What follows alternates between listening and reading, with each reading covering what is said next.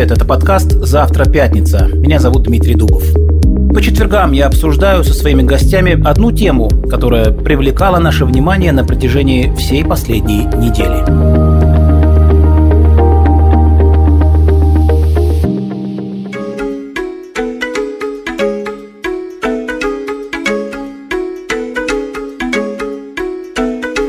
Вы заметили, что как-то все вокруг стало дорожать, причем внезапно и резко.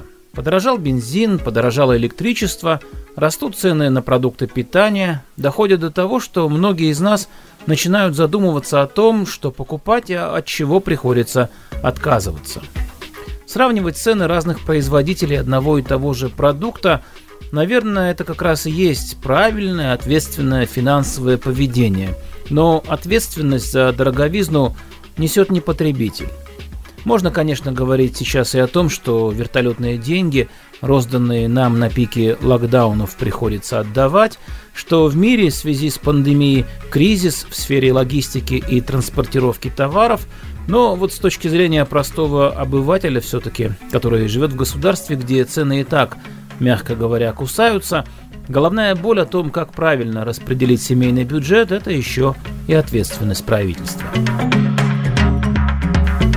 Министр финансов Израиля Виктор Либерман, здравствуйте. Добрый вечер. А вы предвидели вот этот вот внезапный рост цен? Смотрите, Он... Э, бензин, электричество, цены на товары, э, Арнона скоро. Какая-то, какой-то эффект лавины вдруг появился. Мы часть мировой экономики, мы не изолированный остров. В тот момент, когда цены на нефть выросли до 88-89 Э, долларов за баррель нефти, есть автоматическая формула, это не зависит от государства. То есть э, цены на бензин привязаны к мировым ценам на нефть. То же самое цены на э, электричество. У нас электричество подняли на 5,7%. Давайте сравним Англия или Швеция. И понятно, что когда цены на уголь выросли на 100% за один год, это не может не сказаться на ценах на электричество. Вместе с тем мы стараемся помочь слабым слоям населения и остановить вот этот самый рост цен. После моего обращения две самые большие компании, которые поставляют потребительские товары практически во все магазины Израиля, маленькие и большие, Штраус и Сану заявили о том, что они замораживают поднятие цен. Я думаю, вслед за ними последуют еще и другие. Мне что, что мешает в этой ситуации? Э, министр финансов Евгор Либерман говорил о том, что повышения налогов не будет неоднократно.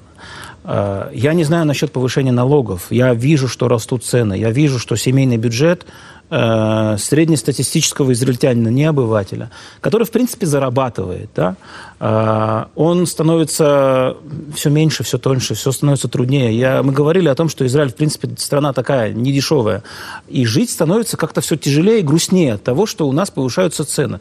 Я хочу понять не тоже, не, не, даже не то, кто виноват, меня это в меньшей степени волнует, а вот кто несет ответственность за все, что происходит Дима, сейчас? Хочу... Кто будет отвечать передо мной в результате, перед простым гражданином, за то, что сегодня цены в магазине, они растут по отношению к вчерашнему дню? Дима, я хочу, чтобы вы сравнили рост цен и рост зарплат. В Израиле инфляция составила 2,8%. Зарплаты выросли у практически у большинства работающих намного больше. Если я сравниваю инфляцию в Израиле в США она уже достигла 8%, в Германии 5,2%. Безусловно, у нас, э, скажем, э, тот же йогурт стоит 16 э, шекелей, а в среднем по Европе он стоит там 8,5. Но это то наследие, которое мы получили. Это правительство существует 7 э, месяцев. Мы не можем решать все проблемы с, э, в один раз, когда действительно скачок цен на мировом рынке, вы говорили, логистика 640%, э, газ 77%, уголь на 100%, там пшеница на 45%. Это ситуация, которую вы не могли изменить. Не то, что это мы слишком маленький игрок. Даже США, самая большая экономическая держава, где-то 24% от мировой экономики не способна остановить весь этот вал. Поэтому мы делаем все, что можем. Мы смягчаем этот удар, мы помогаем, мы остановили рост цен. Я уже дал два примера, там, Сану и Штрауса. Мы добавили деньги каким-то очень таким уязвимым слоям населения. И мы будем продолжать работать на то, чтобы снизить дороговизну жизни в Израиле. Использовать это цинично для оголтелой такой антиправительственной пропаганды, ну, это ну, смотрите, не совсем, я думаю... Моя часть в этой истории – это критиковать правительство Нет, за то, понятно, что, когда есть за что, что называется. Ну, нужно критиковать правительство, но вместе с тем всегда можно отметить и то позитивное, что сделано за эти 7 месяцев. Да, ситуация неприятная. В любом случае, когда поднимаются цены, это неприятно. Но мы не можем повлиять на цены на нефть на мировом рынке. Мы не можем повлиять... Заморозить цены... временно цены на бензин в состоянии правительства? Или это нам еще Нет. как бы аукнется потом? Нет, мы не в состоянии, поскольку есть э, автоматическая формула. Цена на бензин, она привязана э, к ценам на мировым ценам на нефть, и правительство тут вообще не имеет никакого а вы, а вы, я понял, то есть все стало дороже везде и сразу. А вы предвидели эту волну подорожания? Безусловно. На, на этапе принятия бюджета, например? Безусловно. Мы приняли все меры. Говорю, в целом израильская экономика находится в очень хорошем состоянии. У нас экономический рост составляет 7,1%. Опять-таки мы можем сравнивать по объективным показателям. Скажем, один из самых объективных показателей – это объем сделок через э, пластиковые карточки, то есть Visa, MasterCard mm-hmm. и так далее. Объем э, торговли через или объем э, активности по Visa и MasterCard, основным пластиковым карточкам, вырос намного больше по сравнению с 2019 годом до э, начала эпидемии. Здесь ведь психологический момент, согласитесь, что Это цифра 7,1, она говорит не меньше, чем 35 огород за литр бензина больше, не знаю, не чем знаю, я платил сейчас. Не знаю.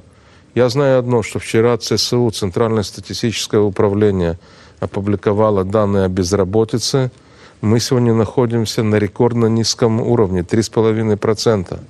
Это практически нулевая безработица. Когда я пришел в Министерство финансов, ситуация была совершенно другой. И с точки зрения экономического роста, и с точки зрения дефицита бюджета, и с точки зрения занятости. Мы можем предположить, что будет еще одна волна подорожаний? Я думаю, что будет еще одна волна, наоборот, э, остановки вот этого процесса подорожания. Я, наоборот, уверен, что нам удастся снизить и цены на жилье.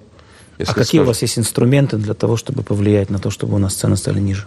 Прежде всего нужно забросить рынок, увеличить резко предложение. Если квартиры за 2021 год поднялись на 11%, практически там 10.7%, я надеюсь, что мы сможем к концу 2022 года, по крайней мере, снизить до там, 3-4%. Хорошо, а есть... если не квартиры, а опять же товары, что называется, широкого потребления, вот, да, опять-таки вот, э, мы пока... продуктов питания до средств продукты, гигиены. Продукты питания пока нам удалось заморозить.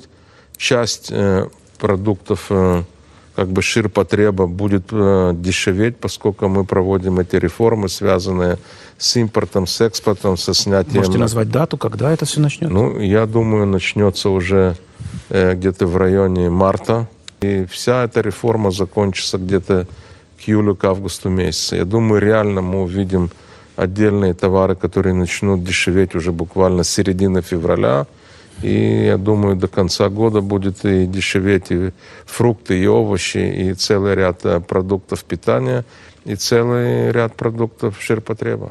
Вы же знали, что это должность расстрельная, когда вы занимали? Безусловно, я понимаю, что нет более тяжелой, более неблагодарной работы, чем министр финансов, особенно в еврейском государстве, и поэтому шел на это сознательно, но я был твердо уверен, что кроме меня, к сожалению, никто с этой задачей не справится.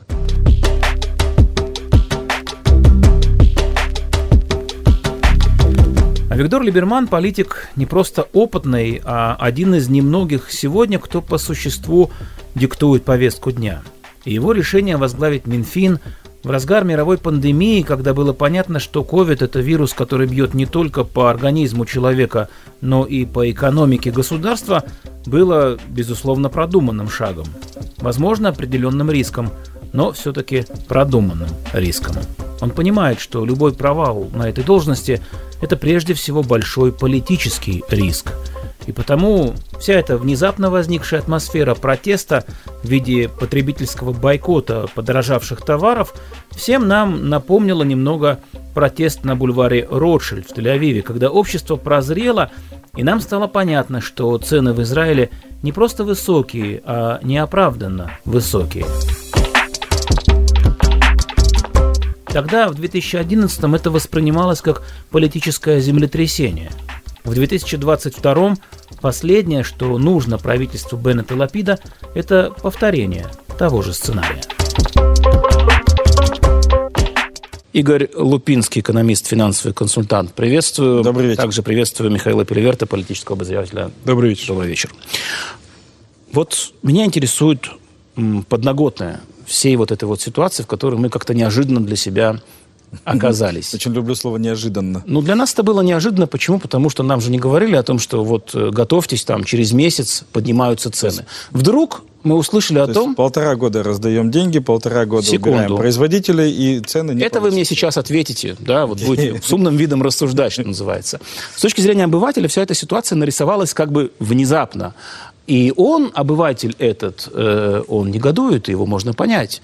Ну, времена действительно тяжелые, коронавирус как бы еще никуда не ушел, ограничения вместе с ним тоже пока еще никуда не ушли и уходят, но не так быстро, как хотелось бы. А бизнес все еще переживает трудные времена, а тут повышение цен. Вопрос такой. Э, вот в этом повышении цен вина чья, кого больше? Правительство, ну, конкретно Минфина, например, или посредников, производители товаров, конъюнктуры мировой. Кто виноват? Ну, кто виноват, это потрясающий русский вопрос еще из наших литературных ну, классиков. Мы да. не можем не э, я бы на вопрос, кто виноват, вообще не отвечал, потому что э, ну, ситуация объективная. У нас случился определенного рода кризис, вызванный в данном конкретном случае коронавирусом, и был определенный процесс выхода из кризиса. Я не могу сказать, что виновато, допустим, прошлое правительство, которое раздавало деньги, потому что это было оправдано, и результаты выхода из кризиса показывают, что это было оправдано. Неоправдано было не готовиться к последствиям этих действий. И то, что раздача денег с одной стороны, а, э, скажем так, снижение резкой конкуренции и условно смерть в кавычках большого количества производителей, мелких именно производителей с другой стороны, приведет к повышению цен, это было прозрачно вполне для людей, которые в университете проходили экономику. Когда Либерман говорит о том, что э, рост цен в мире он идет куда более э, быстрыми темпами, чем в Израиле, или когда он указывает на то, что наша зависимость от угля э, в ценообразовании, да, на энергоресурсы, она на самом деле не такая высокая, он прав. Да, он не врет, он абсолютно. Задача любого предпринимателя зарабатывать деньги. Если ему это позволяют делать, это тем более я, хорошо. Я, я не накладываю на него социальную ответственность. Не, не, не в надо, наших Палестинах, да, не в не надо краях, накладывать понятно. на него социальную ответственность. Когда, э, Но как я... вспомнили об этом, знаете когда? Когда? Когда вдруг э, на полках магазинов оказалось, что продукция ОСМ, да, ее не трогают а продукты конкурентов их разбирают. Вдруг выяснилось, что вот это вот желание подзаработать, воспользовавшись моментом, оно, наоборот, ударяет по карману. Ну, естественно, то есть, еще раз, э, если мы снижаем, скажем так, э, налоги на импорт, и импорт становится дешевле, при этом у нас нет никакого рычага мотивировать импортера передать это э, потребителю, а не забрать всю эту разницу себе, э, соответственно, на потребителя это никак не, не отражается. И сейчас начинается война, то есть э, происходит, скажем так, силовое вмешательство. Приходят политики, смотрят на всю эту ситуацию и ищут как раз-таки того самого виноватого. Давайте погрозим пальчиком э, торговым сетям. Почему вы повышаете цены? Пришли к ним, торговые сети говорят, стоп, это не мы. Нам импортеры повышают цены. У нас вообще маржа стандартная. У нас накрутка стандартная. Нам дали по 10, продаем по 15. Будет 12, будет 17. Мы сколько дали, столько продаем. Это не мы. Пошли к импортерам.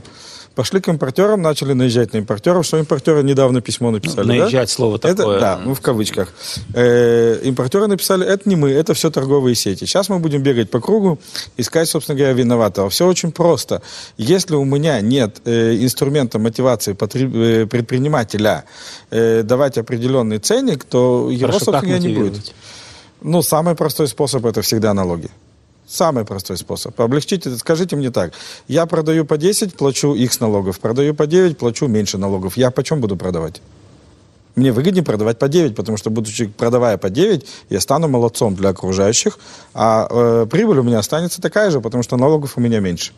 Самый простой способ. Кстати, туда примерно сейчас и начали двигаться, судя по информации из Министерства финансов. Как можно сделать то, что вы говорите, э, не э, нанося вред бюджету. Ведь мы все находимся в рамках каких-то бюджетных ограничений.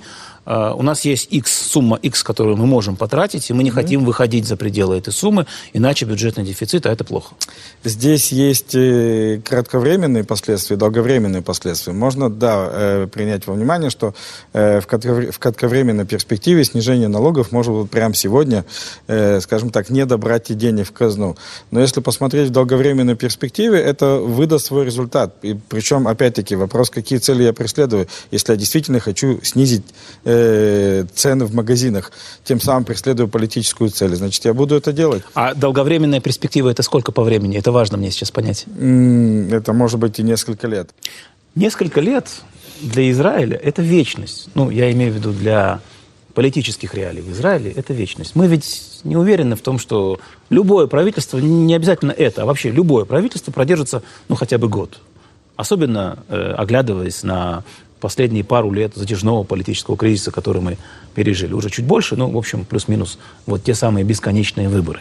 Э, играть в долгую для Минфина, вообще для правительства, это может быть ответственный шаг, но с политической точки зрения трудно просчитываемый, потому что а вдруг выборы раньше – и тогда нужно будет собирать мандаты. И что мы видим? Мы еще не пришли к эффекту желаемому, играя в долгому, а выбор уже сейчас. Сколько, на твой взгляд, Миш, это будет стоить в мандатах для ключевых игроков нынешней коалиции? Я думаю, что нисколько, в том смысле, что сегодня очень сложно предсказать, предположить, какова будет повестка дня в момент выборов, за 2-3 месяца до выборов у нашего избирателя израильтянина очень короткая, к сожалению, память избирательная. Поспорю, поспорю, поспорю. Э, если я был бы на месте оппозиции, я бы э, из этой ситуации, из этой истории вытаскивал бы по максимуму. И наверняка бы вспомнил эту историю в предвыборной гонке. Они вспомнят, они будут, они нам напомнят. Но мы говорим, ты говоришь сейчас о каких-то предвыборных технологиях, а я говорю о том, что в твоем вопросе ведь содержится ответ. Сегодняшнему правительству и никакому в Израиле правительству не выгодно строить каких-то долгосрочных планов, потому что мы не знаем, как они отразятся э, через два или три года. Выборы здесь происходят гораздо чаще, чем цикл вот тех проектов, которые надо было бы принимать. У нас нет практически никаких пятилеток. На это накладывается, в принципе, мы мы, израильтяне, почему-то считаем себя людьми, которые очень друг другу доверяют, что якобы у нас индекс доверия внутри израильского общества достаточно высок, но я, я бы с этим поспорил. В Израиле надо, покупая корову, надо всегда уточнять, включен ли хвост. И вот создался какой-то порочный круг, когда мы платим очень дорогую сумму за некий сервис, но при этом мы знаем, что рано или поздно человек, которому мы только что что-то продали, дойдет и до нас, и мы ему тоже продадим что-нибудь неоправданно дорого. Но, конечно же, э, кроме э, ментальных, э, скажем так, психологических каких-то мотивов, есть и вполне конкретные шаги, которые правительство, да, могло бы предпринять. Мы ведь правительство выбираем не из-за того, что оно желает нам блага, а из-за того, что оно должно знать, уметь справляться с насущими вот этими проблемами. К сожалению, сожалению, это правительство, оно э, не может себе позволить э, на самом деле далеко идущих каких-то реформ, потому что сегодня, несмотря на то, что нам рассказывают, что израильская экономика в замечательной ситуации, мы взяли на себя за последние два года очень много долгов. Угу. И сегодня... Ну, это объективная ситуация. Это объективная это, ситуация. Да. И поэтому это сегодня понизить... Мире такая. И сегодня, к сожалению, это правительство не может себе позволить понизить э, налоги.